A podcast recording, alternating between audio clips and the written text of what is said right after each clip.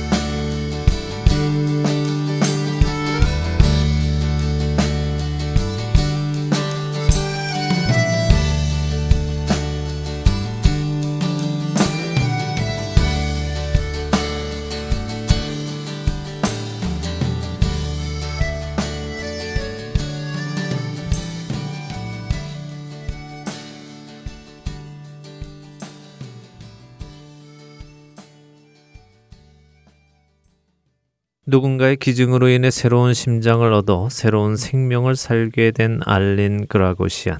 그녀는 자신 안에 살아 숨쉬는 그 심장을 좋은 곳에 사용하겠다고 다짐했습니다. 그리고는 기증자의 가족에게 감사함을 전하는 인사말을 그녀의 소셜 네트워크에 적었는데요. 그 글귀가 제 마음에 작은 감동을 주었습니다. 보통 우리가 누군가에게 감사의 마음을 전할 때 제 마음 깊은 곳에서부터 감사함을 드립니다. 라는 의미로 Thank you from the bottom of my heart 라고 영어로 표현을 하지요. 그런데 이 알린이라는 여성이 쓴 글은 이랬습니다. Thank you from the bottom of our hearts. 우리의 마음 깊은 곳에서라는 의미로 그녀는 our heart라는 표현을 썼습니다.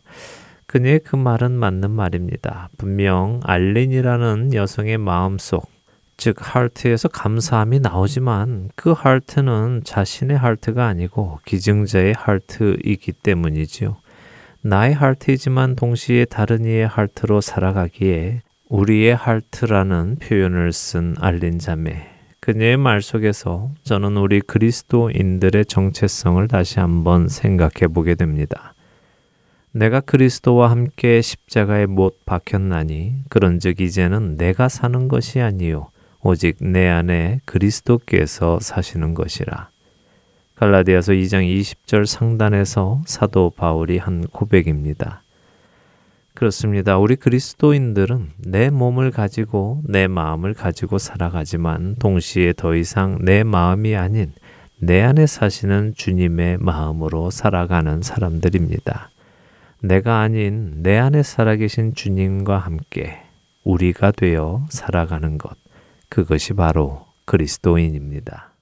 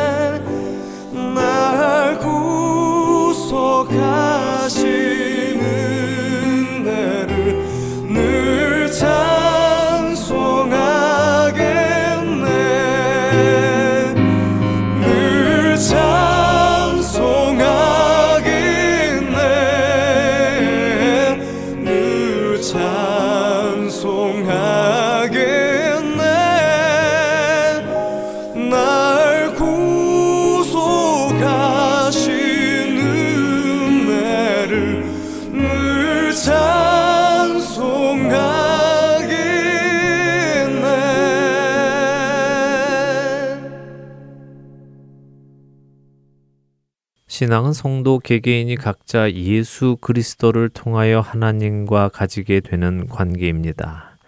내 아버지의 신앙이 자연히 내 신앙이 되지 않고 내 배우자의 신앙이 나의 신앙이 되지 않듯이 성도 각자가 각각 하나님과 해결해야 하는 문제이지요. 그러나 신앙 생활은 또 각자가 하는 것은 아닙니다. 신앙 생활은 그리스도의 몸을 이루는 공동체 안에서 함께 지어져 나가야 하는 것이지요. 그리고 더 나아가 하나가 되는 것이 믿음의 생활이며 우리 그리스도인들의 삶인 것입니다. 예수님께서 이 땅에 오신 이유는 여러 가지입니다. 하나님의 어린 양으로 우리의 죄 값을 대신 치르기 위해서 오셨고 또한 하나님의 맏아들로 하나님의 자녀인 우리들이 살아가야 할 길을 보여주시기 위해서도 오셨지요. 그리고 우리가 믿음 안에서 구원에 이르게 하시기 위해서도 오셨습니다. 이와 함께 나누고 싶은 예수님이 오신 이유 또 한 가지는 이것입니다. 아버지여, 아버지께서 내 안에, 내가 아버지 안에 있는 것 같이 그들도 다 하나가 되어 우리 안에 있게 하사 세상으로 아버지께서 나를 보내신 것을 믿게 하옵소서. 내게 주신 영광을 내가 그들에게 주었사오니 이는 우리가 하나가 된 것 같이 그들도 하나가 되게 하려 함이니이다. 곧 내가 그들 안에 있고 아버지께서 내 안에 계시어 그들로 온전함을 이루어 하나가 되게 하려 함은 아버지께서 나를 보내신 것과 또 나를 사랑하심 같이 그들도 사랑하신 것을 세상으로 알게 하려 함이로소이다.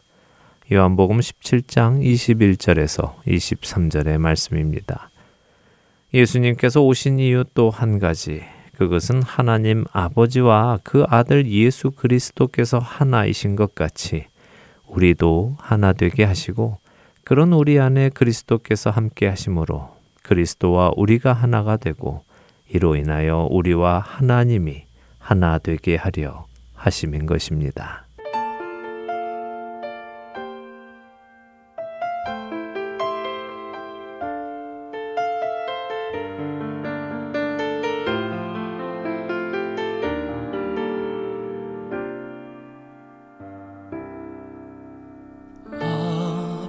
아버지여 구하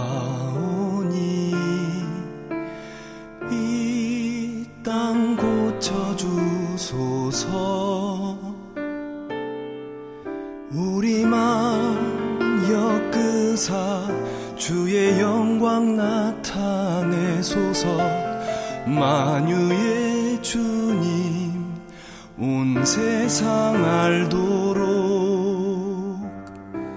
목소리 합쳐 주께 영광 돌리어 주님의 통치 선포하게 하소서 목소리 합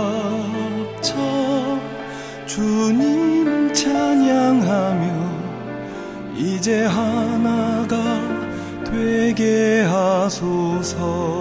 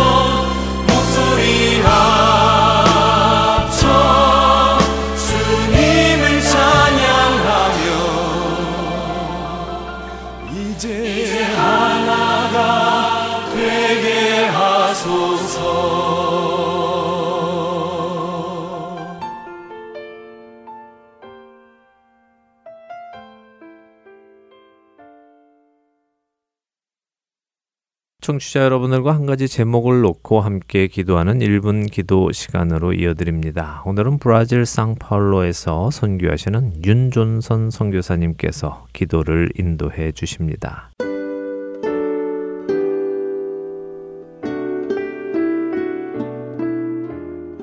하트앤 서울 복음 방송 1분 기도 시간입니다. 저는 YWM 상파울로 윤존선 선교사입니다. 오늘은 하나님께서 전 세계 마약 중독자들 위한 중보 기도를 드리기 원합니다. 마약이 얼마나 보편화돼 있으며 얼마나 파괴적인 결과를 가져오는지 설명이 필요 없을 정도로 많은 정보와 뉴스들이 들려옵니다. 마약은 이 시대의 사람들로 하여금 하나님을 알지 못하게 하고 삶을 빼앗고 멸망시키고 죽이는 사탄의 주요한 전략 중의 하나입니다. 제가 사역하며 만나본 중독자들은 대부분 우리와 다른 종류의 사람들이 아니고 오히려 마음이 약한 사람들이었습니다. 고통을 이겨낼 힘이 없거나 현실을 도피하려는 사람들로서 그들이 복음을 듣고 예수님을 만나면 얼마든지 성령의 능력으로 새 사람이 될 수 있음을 확인하고 있습니다. 그들이 진정한 사랑을 경험하고 참된 복음을 듣고 마약보다 하나님이 더 의존할 대상임을 알면 변화가 시작됩니다. 하나님께서 포기하지 않으시며 능히 고치실 수 있는 전 세계의 마약 중독자들을 구원하시고 그들을 위해 섬길 자를 보내달라고 함께 간절히 기도드리겠습니다. 기도하시겠습니다.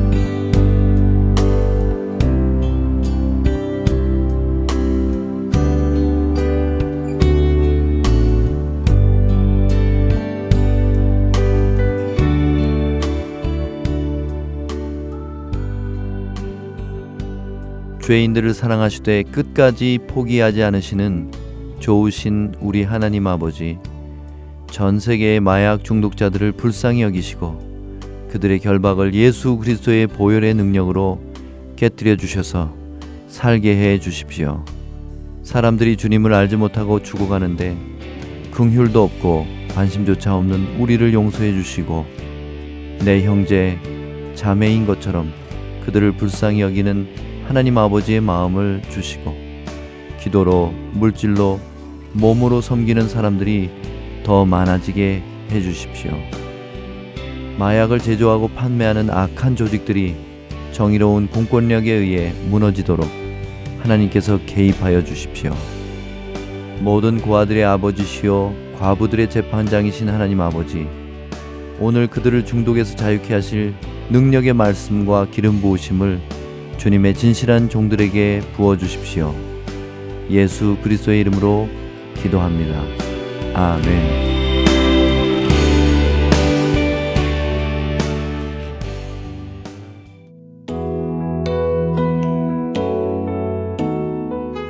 하트앤소우 복음방송사에서는 방송 검토로 동역하실 봉사자를 찾고 있습니다.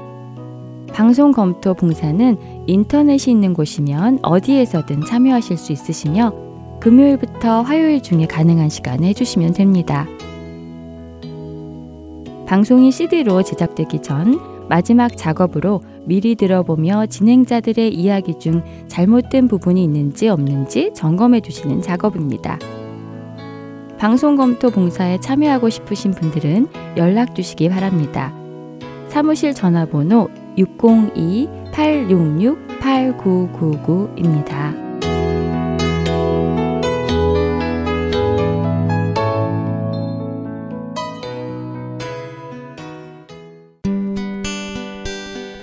기쁜 소식 사랑으로 땅끝까지 전하는 아랜소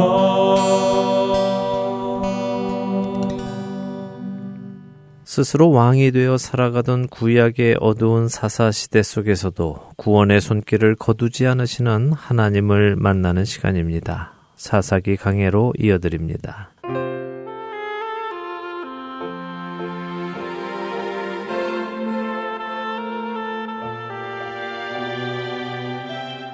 애청자 여러분 안녕하세요. 구약의 사사기를 함께 공부하는 사사기 강해 진행의 민경훈입니다. 네, 여러분 안녕하세요. 강승입니다. 잘못된 서원을 함으로 딸을 잃게 된 입다. 그런 입다에게 시비를 걸어왔던 에브라임 사람들은 기도원 때와는 다르게 입다를 비롯한 길라 사람들에게 죽임을 당합니다. 네, 혼란스러운 사사 시대가 점점 깊어져 가는 것이죠. 하나님께서 세우신 사사조차도 이스라엘을 제대로 이끌어가지 못하고 오히려 그 안에서 싸움을 벌이고 형제 지파 4만 2천 명의 목숨을 하루에 앗아가는 일을 합니다. 가나안 민족과 싸워야 함에도 불구하고 자기 형제들과 싸우는 모습, 이 끝을 잘 맺지 못하는 사사의 모습을 보여주었습니다. 아, 그리고 그 이후에 짤막하게 등장하는 사사 입산과 엘론 그리고 압돈이라는 사사들이 사사답지 못하게 살고 있는 것을 성경은 보여주셨지요. 그러게요. 입산은 아들 30명, 딸 30명을 두었는데 딸들은 다 이방인에게 시집 보내고 아들들을 위해서는 이방 며느리를 두었다고 하시며 하나님의 말씀에 그들과 결혼하지 말라 하신 것을 무시하는 모습을 보여주었습니다. 예, 맞습니다. 신명기 7장 2절과 3절은 가나안의 족속을 멸절하고 그들과 어떤 언약도 하지 말고 불쌍히 여기지도 말며 그들과 혼인하지도 말라고 하십니다. 그리고는 특별히 네 딸들을 그들의 아들에게 주지 말 것이며 그들의 딸도 내 며느리로 삼지 말라고 하시지요. 그리고 그 이유를 그들이 내 아들들을 유혹하여 하나님을 떠나고 다른 신들을 섬기게 하기 때문이라고 하십니다.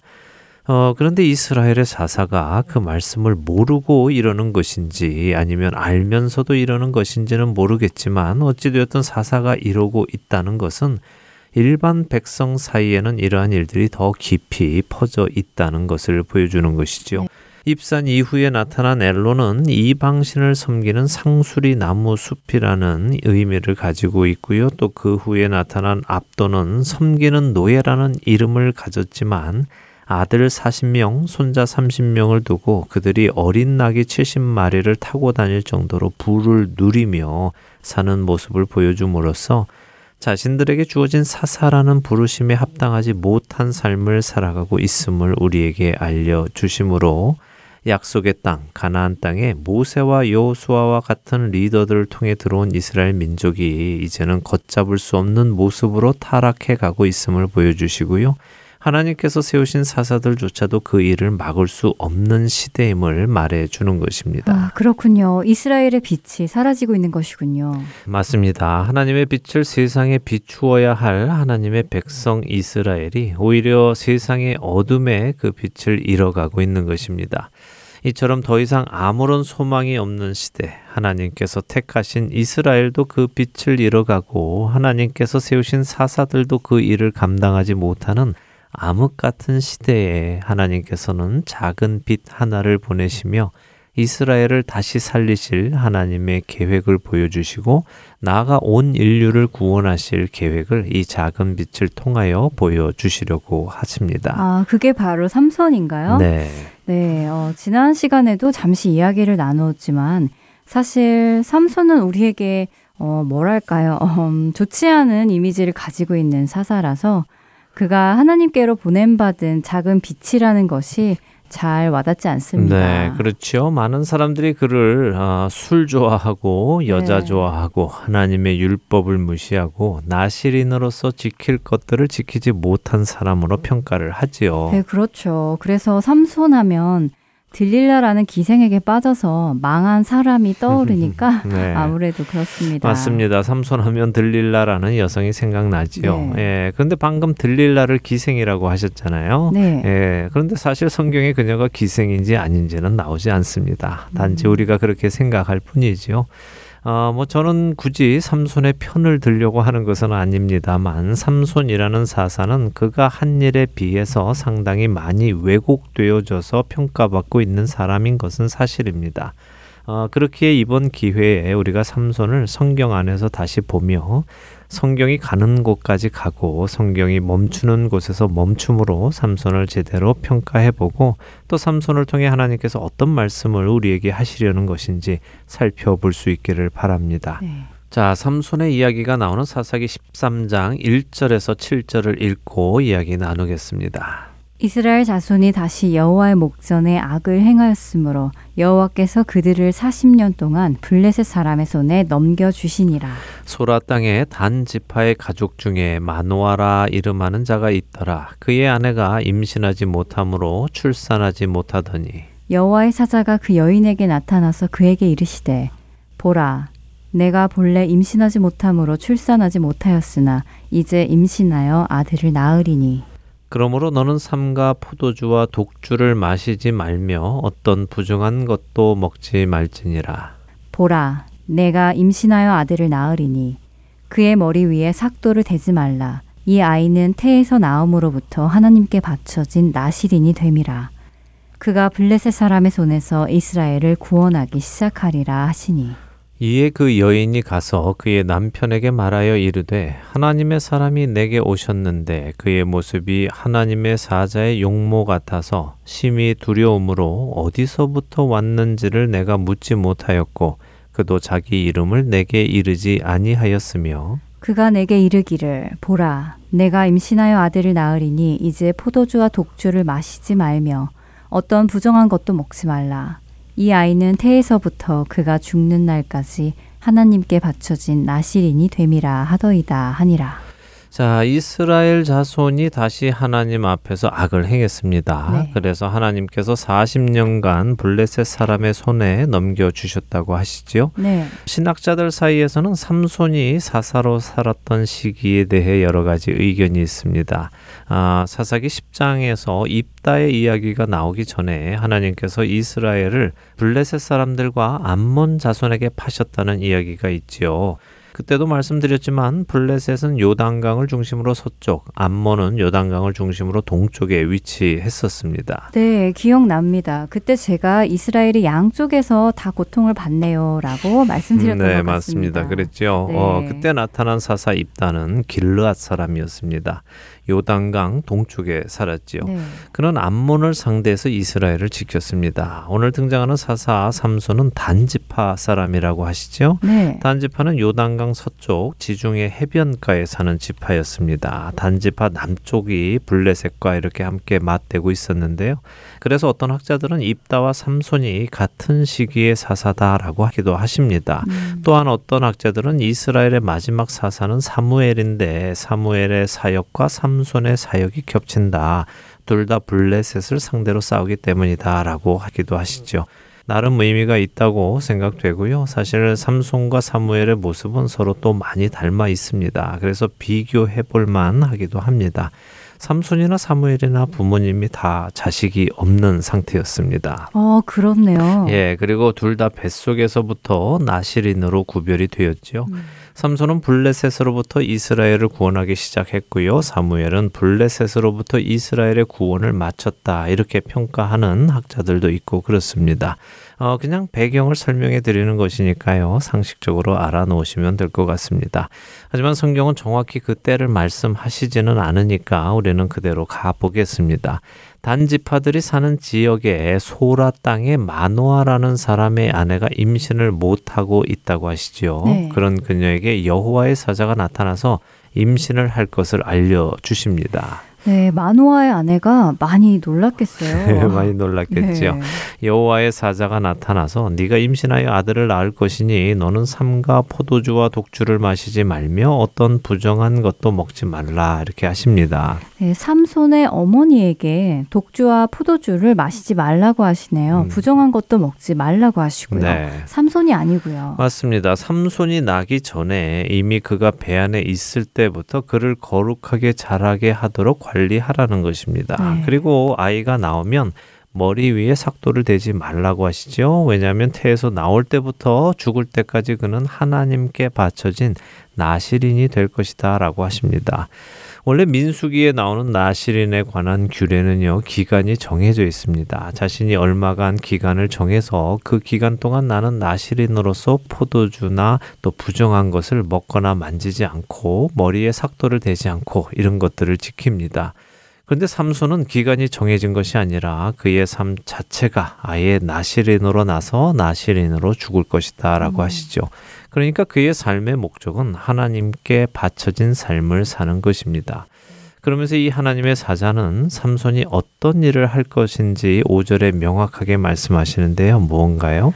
5절 끝에 그가 블레셋 사람의 손에서 이스라엘을 구원하기 시작하리라 라고 하시네요. 네, 그렇습니다. 자, 분명히 보십시오. 삼손의 사명은 블레셋 사람의 손에서 이스라엘을 구원하기 시작하는 것입니다. 네. 하나님은 모든 것을 아십니다. 삼손이 어떤 삶을 살지도 하나님은 아시죠. 하나님은 실패하지 않으십니다. 그 어떤 일도 그분을 당황하게 만들거나 그분이 생각하지 못했던 것은 없습니다. 하나님은 삼손을 분명히 아십니다. 그런 그분이 삼손을 보내신 목적은 이스라엘을 블레셋 사람의 손에서 구원하기 시작하는 것입니다. 삼손은 그 일을 하면 자신의 삶의 목적을 마치는 것이죠. 아, 그렇군요. 어, 그가 구원을 완성하는 것이 아니라 그는 구원을 시작만 하면 된다는 말씀이군요. 네. 그리고 하나님이 이미 그것을 알고 보내셨다는 것이고요. 그렇죠. 그러면 삼손은 자신의 사명을 감당했다는 것이네요. 비록 그의 끝이 좋지 않았어도요. 네, 맞습니다. 그를 실패한 사사라고 하는 것은 옳지 않다는 것입니다. 비록 그가 하지 않았으면 좋을 뻔한 일을 하기는 했지만요. 그렇다고 해서 그가 실패하거나 하나님께서 실패하신 것은 아닙니다. 음. 만일 그렇다면 삼손은 히브리서 11장 믿음의 선조들의 리스트에 이름이 오를 수 없었겠지요. 자, 물론 지금 이 말씀 하나로 그가 실패한 사사가 아니다 하는 것을 말씀드리는 것은 아닙니다. 이것을 시작으로 이제 계속해서 보도록 하겠습니다. 자, 여호와의 사자로부터 아들을 낳을 것을 전해 들은 마노아의 아내는 6절과 7절의 남편 마노아에게 그 사실을 그대로 전합니다. 이제 8절에서 14절을 읽어보지요. 마노아가 여호와께 기도하여 이르되 주여 구하옵나니 주께서 보내셨던 하나님의 사람을 우리에게 다시 오게 하사 우리가 그 낳을 아이에게 어떻게 행할지를 우리에게 가르치게 하소서 하니. 하나님이 마노아의 목소리를 들으시니라. 여인이 밭에 앉았을 때에 하나님의 사자가 다시 그에게 임하였으나 그의 남편 마노아는 함께 있지 아니한지라.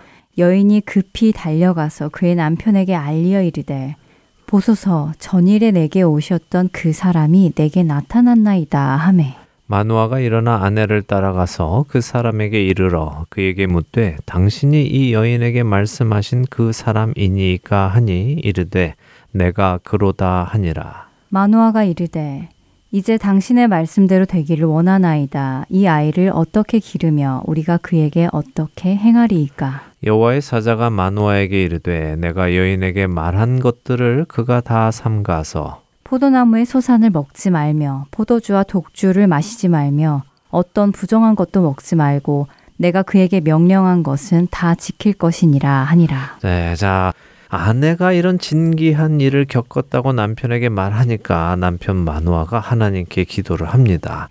하나님, 이게 사실이라면 조금 더 구체적으로 우리가 어떻게 이 아이를 키워야 할지 알려주세요. 아내가 한 말은 좀 부족한 것 같습니다. 구체적이지 않아요. 라고 기도를 하는 것이죠.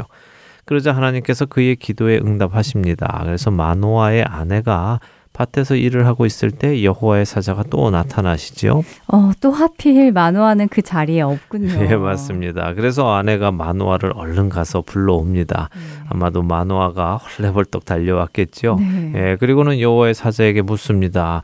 지난번 제 아내에게 나타나셨다는 분이 맞으십니까? 하죠. 그러자 여호와의 사자가 그래 맞다라고 하십니다. 마노아는 기뻐서 그렇다면 지난번 말씀하신 것처럼 정말 우리에게 아기가 있기를 바랍니다. 그런데 그 아이를 어떻게 기르고 어떻게 우리가 행해야 할까요? 하고 또 묻습니다. 어, 아이를 정말 잘 키우고 싶었나 봐요. 예, 아마도 하나님께서 누군가를 통해 그렇게 아들을 낳을 것을 알려주시니 음. 특별한 아이일 것이다 생각이 되기에 잘 키워야 한다는 생각을 했겠지요. 나쁜 것은 아닙니다. 좋은 의도에서 그렇게 물었을 것입니다. 그런데 여호와의 사자가 마노아의 질문에 지난번 마노아의 아내에게 한 말을 그대로 다시 되풀이합니다. 내가 그녀에게 한 명령을 다 지키라고 하시죠. 자, 이 대답을 잘 생각해 보세요. 마노아는 우리가 어떻게 이 아이를 키워야 합니까? 라고 물었습니다. 그런데 여호와의 사자는 이렇게 이렇게 키워라라고 답하지 않습니다. 그저 네 아내는 네 아내에게 명령된 일만 잘하면 돼라고 대답하시는 것입니다. 아, 그렇군요. 결국 어떻게 키우는 것은 네가 알 바가 아니고 너는 너에게 맡겨진 일만 잘해라 이런 의미인가요? 네, 맞습니다. 여호와의 사제의 말씀은 이런 말씀입니다. 그 아이를 키우는 것은 너희가 하는 일이 아니다라는 것이죠. 어. 그 아이를 키우는 것은 하나님이시다. 그러니 너희는 그 아이를 키우는 것에 관심 갖지 말고 너에게 주어진 일을 감당해라 하는 것입니다. 이것은 우리에게도 동일하게 적용이 됩니다. 우리 각자는 자신에게 주어진 일만 잘 감당하면 나머지 일은 하나님께서 친히 해 나가십니다. 그분이 그분의 계획을 우리를 통해 이루어 가시죠. 로마서 12장 3절은 마땅히 생각할 그 이상의 생각을 품지 말고 오직 하나님께서 각 사람에게 나누어 주신 믿음의 분량대로 지혜롭게 생각하라 라고 우리에게 말씀하십니다. 자기 분수에 맞추어 각자 생각하고 자신을 과대평가하지 말고 하나님께서 나를 부르시고 일을 맡기셨다면 그 일을 감당하면 된다는 말씀입니다. 그것을 넘어서 마치 나에게 어떠한 능력이 나오고 나에게 대단한 힘이 있고 또 권세가 있다고 착각하면 우리는 망하게 됩니다.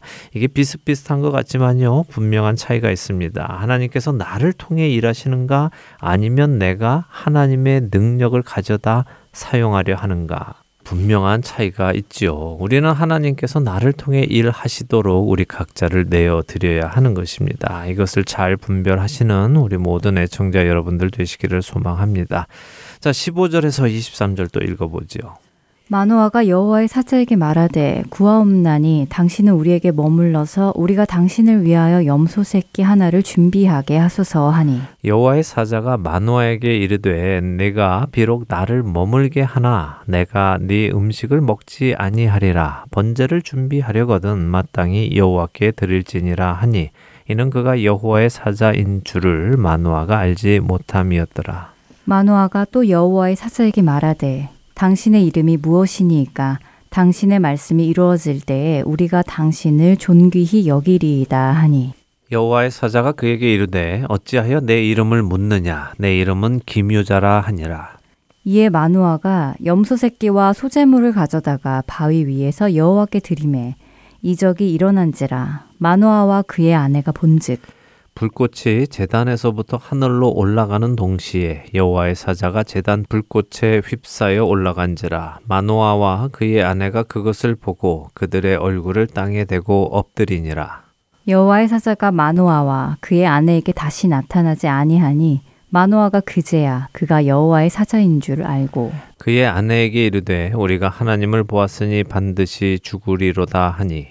그의 아내가 그에게 이르되 여호와께서 우리를 죽이려 하셨더라면 우리 손에서 번제와 소제를 받지 아니하셨을 것이요 이 모든 일을 보이지 아니하셨을 것이며 이제 이런 말씀도 우리에게 이르지 아니하셨으리이다 하였더라. 어, 전에 기도원의 때와 비슷한 일이 일어났네요. 네, 비슷한 일이 일어나지요. 네. 그런데 재미있는 게 있는데요. 어, 마노아는 지금 자기 앞에 있는 여호와의 사자가 누구인지를 잘 모릅니다. 마노아는 여호와의 사자를 선지자의 하나로 생각하고 있지요. 그래서 잠깐만 기다리세요. 제가 가서 염소 새끼 하나라도 가져다가 대접을 하겠습니다라고 하는 것입니다. 하지만 마노아의 그런 생각을 이미 알고 있는 여호와의 사자는 이렇게 대답을 합니다. 그래 기다리라면 내가 기다려는 줄게. 그런데 나한테 먹으라고 그 염소를 가지고 오지는 마라. 나는 먹지 않을 거야. 대신 그 염소 새끼를 하나님께 번제로 드려라 하는 것이죠.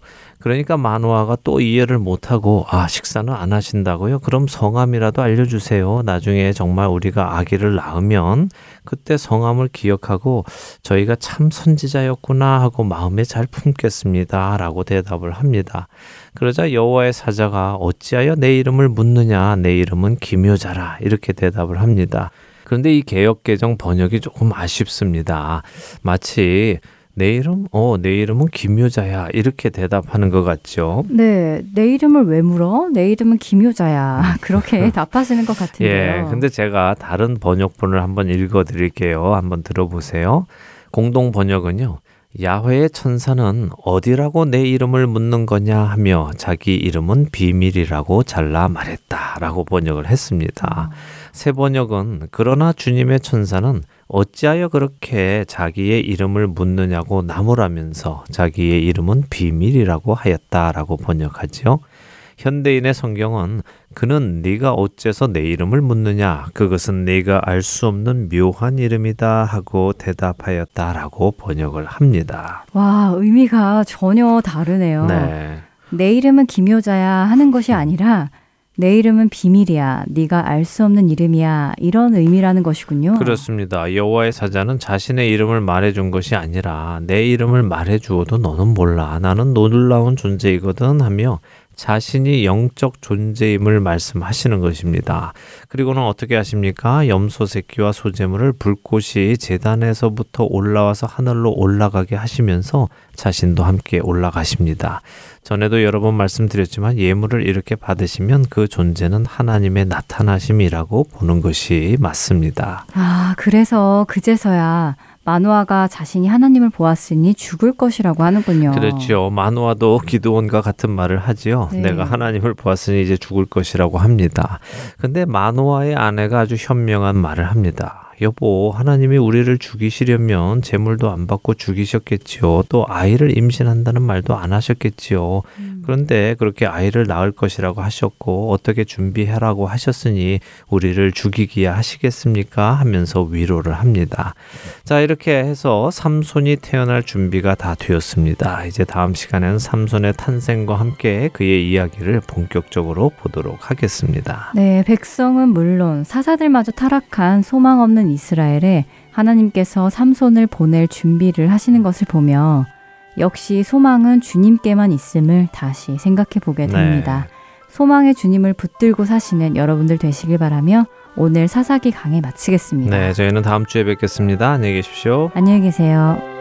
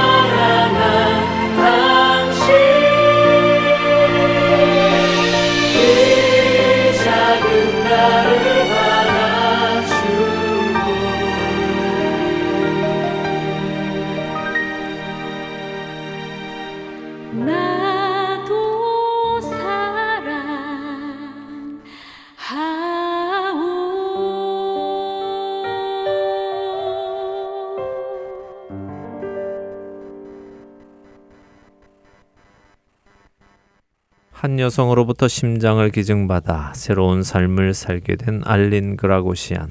그녀는 자신의 심장을 자신의 심장이라고 부르지 않고 우리의 심장이라고 불렀습니다. 그녀의 몸속의 심장은 그녀의 심장이기도 하지만 기증자의 심장이기도 하기 때문이지요. 사실 알린의 심장은 더 이상 그녀 안에 있지는 않습니다. 자신의 원래 심장은 떼어져 나갔고 기증자의 심장이 그 자리를 대신하고 있지요. 알린 안에서 뛰는 심장은 기증자의 심장이며 그 기증자의 심장으로 알린은 오늘도 생명을 얻어 살아가고 있는 것입니다. 여러분과 저의 삶 역시 마찬가지일 것입니다. 우리의 심장은 떼어내 버리고 그 자리에 새롭게 이식받은 예수 그리스도의 심장을 가지고 우리는 오늘도 숨을 쉬며 생명을 얻고 힘을 얻어 살아가는 것입니다. 여러분은 그 생명을 얻어서 살아가고 계십니까? 무엇이 우리로 그 질문에 답을 줄 수 있을까요? 요한일서 3장 24절은 말씀하십니다. 그의 계명을 지키는 자는 주 안에 거하고 주는 그의 안에 거하시나니 우리에게 주신 성령으로 말미암아 그가 우리 안에 거하시는 줄을 우리가 아느니라. 예수님의 계명을 지키는 자가 예수님 안에 거하는 것이며 또한 예수님께서 그 사람 안에 거하신다고 하십니다. 그렇다면 예수님의 계명은 무엇일까요? 바로 앞절인 요한일서 3장 23절은 그 계명이 무엇인지 우리에게 말씀해 주십니다. 그의 계명은 이것이니 곧 그 아들 예수 그리스도의 이름을 믿고 그가 우리에게 주신 계명대로 서로 사랑할 것이니라. 그렇습니다. 예수님은 잡히시던 날 밤 제자들에게 새 계명을 너희에게 주노니 서로 사랑하라. 내가 너희를 사랑한 것 같이 너희도 서로 사랑하라라고 하셨습니다. 하나님께서 모세를 통해 주셨던 그 모든 계명을 함축하여 한 가지로 정리해 주셨지요.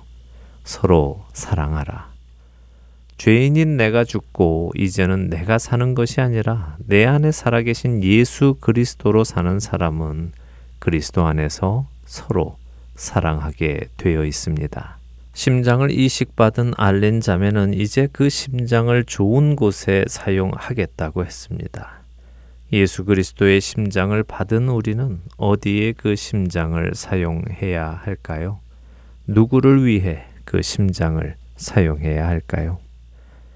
장기 기증을 하고 떠나간 또 한 사람의 이야기가 있습니다. 스무 살 이른 나이에 삶을 마감한 청년. 그 청년은 자신의 장기를 네 명에게 나누어 주고 떠나갔지요.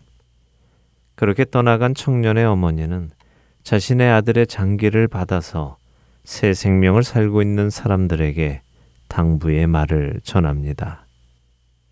그들이 기증받은 장기는 자신의 사랑하는 아들이 죽어가며 나누어 준 것이며 이제 장기를 기증받은 사람들의 삶을 통해 내 아들이 살아가고 있기에 장기를 기증받은 사람들이 한순간이라도 자신의 삶이 거저 주어진 것으로 여기지 않기를 바란다고 말입니다.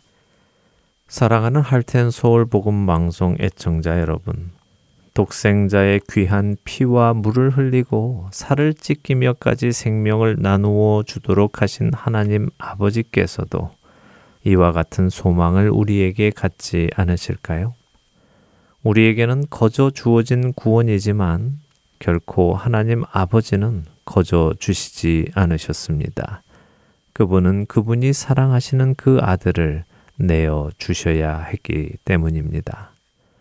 여러분과 저의 삶이 이것을 기억하며 우리 안에 살아계시는 그분의 인도하심을 따라 이제 성도가 서로 사랑하여 하나가 되고 그로 인하여 우리 안에 그리스도께서 계심을 증명하며 이로 인하여 하나님과도 하나가 되는 우리 모두가 되기를 소망하며 오늘 주안의 하나 여기에서 마치도록 하겠습니다. 함께 해주신 여러분들께 감사드리고요. 저는 다음 주 이 시간 다시 찾아뵙겠습니다. 지금까지 구성과 진행의 강순기였습니다. 애청자 여러분 안녕히 계십시오. 주 달려주 그 십자가 우리가 생